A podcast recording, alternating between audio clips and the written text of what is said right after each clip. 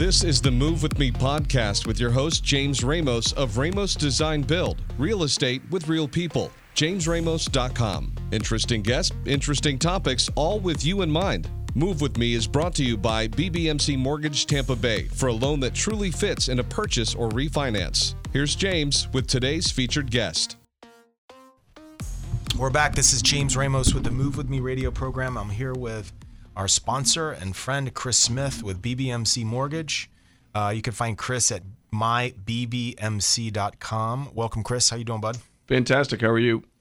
Good, man. Good. We were just talking about um, a trip that I had in Spain. You're you're going soon. Yes, a couple to, weeks. Uh, that, that's going to be fun. We went to uh, Barcelona first. I'm sorry, we went to Madrid first to visit some friends, and then um, we ended up in Barcelona. I had a chance to to meet with um, a lady there. That's uh, um, she's a owner of a Remax in Barcelona, and we had uh, a pretty cool. It was on the radio last week. We had a pretty cool talk about um, and podcasts are out. They're going to be out in, in, in a few weeks. But um, she talked about one thing that I thought was pretty interesting. It's called the Golden Passport, where you could go into. I think it's both countries of Spain and Portugal offer this golden passport. So if you spend 500k, um, you immediately get a visa, and it can be spent on. It's sort of like the EB5 in Yep, America, but heard of those. it can be spent just on real estate, your own real estate. The EB5, you have to spend it on on on businesses or things that are. so if you spend five hundred thousand dollars, 500 grand, you get an immediate um, permanent visa to uh, live there. visa, and then after 10 years, you get citizenship. Wow. So she was telling me how people are buying product in Spain near the airports and things like that, and then flying to London, you know, to go work in their, you know, and, and live in their your small hovel of a, Right. of a of a home, and then have like this huge farmland type, you know, properties and things. So it's pretty interesting. That's So, neat. Yeah, interesting stuff. So tell us about what's going on in in finance today. Well, uh, the Feds raised rates yesterday, so that was uh, big news, which is interesting. Everybody kind of anticipated it. So, How high? Well, they raised a quarter point on their benchmark rate. Now, will you typically take it up exactly what they take it up, or A lot of times the market has already anticipated already the Fed raising rates, but we are seeing a, a slow climb upward. So um, I think it freaks a lot of people out. People are looking to buy uh, or currently under contract. They haven't locked yet, so we got a, a mad rush of people wanting to lock loans. Uh, and I would, would recommend anybody out there if you're on the fence about buying a house, uh, now's the time to do it. Um, we're going to see a continuous climb in interest rates, so I would. can you lock in a loan before you have the property under contract? No, you have to actually have a, a property address. So you can get pre-approved in in underwriting, Right. have your income and assets all signed off on, but until you actually have a physical property address and under contract, uh, So you what's need the range of rates today? I know there's different. Yeah, it's different like range on your yeah. government. So FHA, VA, you'll be below five. Uh, on a conventional loan with good credit, you're probably five, five and an eighth. Um, and those are going to be your people with, you know, north of 740 FICO, putting down 20%. But even if you have good credit and you're putting down 5, 10%, you pay PMI, but your rate's still going to be the same because the PMI really protects the lender. So you're looking in the high fours, low fives, and, and I anticipate probably by the end of the year we'll be in the five and a quarter to five and a half range if things continue the way they're going. My prediction, anyways. Yeah, no, I mean, and plus the inventory is super low still. I mean, it's Correct. continually low. Yeah, we regularly see people bidding over contract price, over offer price, because they, they see something and they, they there is very very little inventory out there. So if you see something you like, um, now would not be the time to negotiate and lowball or try and get seller concessions, because it is definitely a, a seller's market out there. Yeah, I mean, and I always say, you know, the buyer typically has the advantage, and what I mean by that is, is they've advantage over the seller, and all I mean by that is, is, is that the buyer typically is going to be um, much more educated in the market because they're walking in and out of more homes than obviously a seller, right? So a seller lists their home, they get the CMA, the market analysis from the agent, they list their home, and they do a little bit of research on Zillow to validate it. True. Maybe they get two or three agents to, you know, to put together a CMA, but um, but really, I found that the most successful buyers are the ones who really get, regardless of how long they've been looking, they really get into the detail and the facts quickly Yep. um, to really understand. And when they're going to actually, you know, put a bid, you know, you always have whatever you can negotiate, you know, 15, 20, 30 days, you know, due diligence period. So just get the bid in, get the contract, and then you can always back out later Correct. if you have buyer remorse or what yeah, have you you. build in the contingencies. yep. but you know, going in at a super low number and doing the old fashioned way, we'll meet in the middle. I mean, you just, you know, just buyer beware. You just need to recognize how good of a value it is right off Correct. the bat. Yeah, and it's also smart to look at how long the house has been on the market. That's never going to work with a house that's been on the market less than 30 days. Mm-hmm. Uh, obviously, if a house has been sitting on the market for five or six months, maybe it's priced too high. Maybe it's a little bit of eccentric property, but if you like it, you may have the ability to negotiate on that property that's been sitting there for a little while. So all this activity, how is BBMC making a big point of difference? I know that there's a lot of people out there that offer loans. You know, you can have a, a loan officer that works for a large bank like Bank of America. They typically are W 2'd employees, and then you have um, uh, loan officers who work for mortgage companies. Um, they're more of you know probably higher ceiling, less base, um, Correct. and then every and then everybody in between.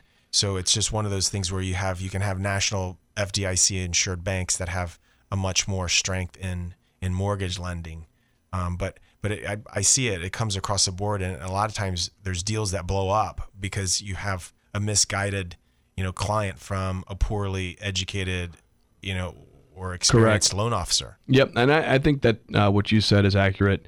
The majority, and I'm not saying this is true at every large institution, Chase, Wells, Citi, SunTrust, but typically the best and brightest mortgage loan originators work at your correspondent lender, your smaller FDIC bank.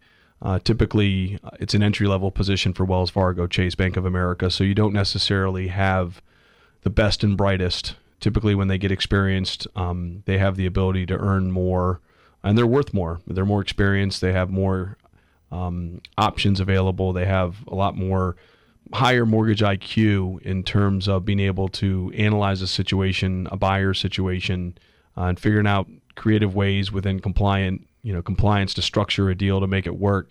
Where I believe it's sometimes some of the less experienced loan officers at the bigger institutions just don't have that you know depth or breadth of experience in structuring deals and figuring out ways to help people you know buy homes where it, you know BBMC that's really kind of what we pride ourselves on is you know looking at the situation understanding that there are so many different options and in avenues and ways to structure a loan to help someone qualify we just gotta Yeah, give call- me an example of something yeah, recent. perfect example. I got a call yesterday.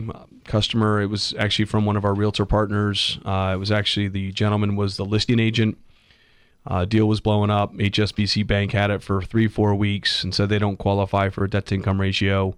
And then he said, well, they're able to bring one hundred and sixty thousand dollars. I think it was the purchase price was three fifty, and they're going to get a loan for one hundred ninety thousand, and the debt to income ratio doesn't work. And I just said, well, did they consider? I mean, if they're going to bring $190,000 to the table, they've got great credit. Just take 90 of it and pay off every bill they have. Pay off their two car loans, pay off the boat loan, pay off the credit cards. And literally in two or three hours, we have this deal worked. It's approved. We're going to close it in 10, 11 days. And here HSBC had this, saw the customer had over $160,000 in liquid assets they're willing to contribute to, to, to the table when, and not thinking to use that to pay off debt It's for their ratio. It was just to you know lower lower the loan amount. So that's an example, and we see that all the time. You know, we typically will get the frantic call from a, a listing agent or um, a buyer's agent where they're working with a bank or a loan officer that maybe just doesn't you know not intentionally just doesn't have the experience or the the mortgage IQ to, to analyze the situation and figure out how can I make this loan work? How can I help them buy the house? And that's really what I think separates BBMC is our ability and just experience in just hundreds and thousands of deals, knowing what we can or can't do, and, and just thinking of all different options to help them buy that house. And then once we do, a lot of times we're, we're the hero. We save the day. We close it. We regularly will close a loan in 11, 12, 13 business days, which, you know, we tell a realtor that and they don't believe us. They want to extend it. And I said, well, it's great if they'll extend, but don't extend unless we ask you to because there's a good chance we can still hit that closing date. So, you know, today's the 14th.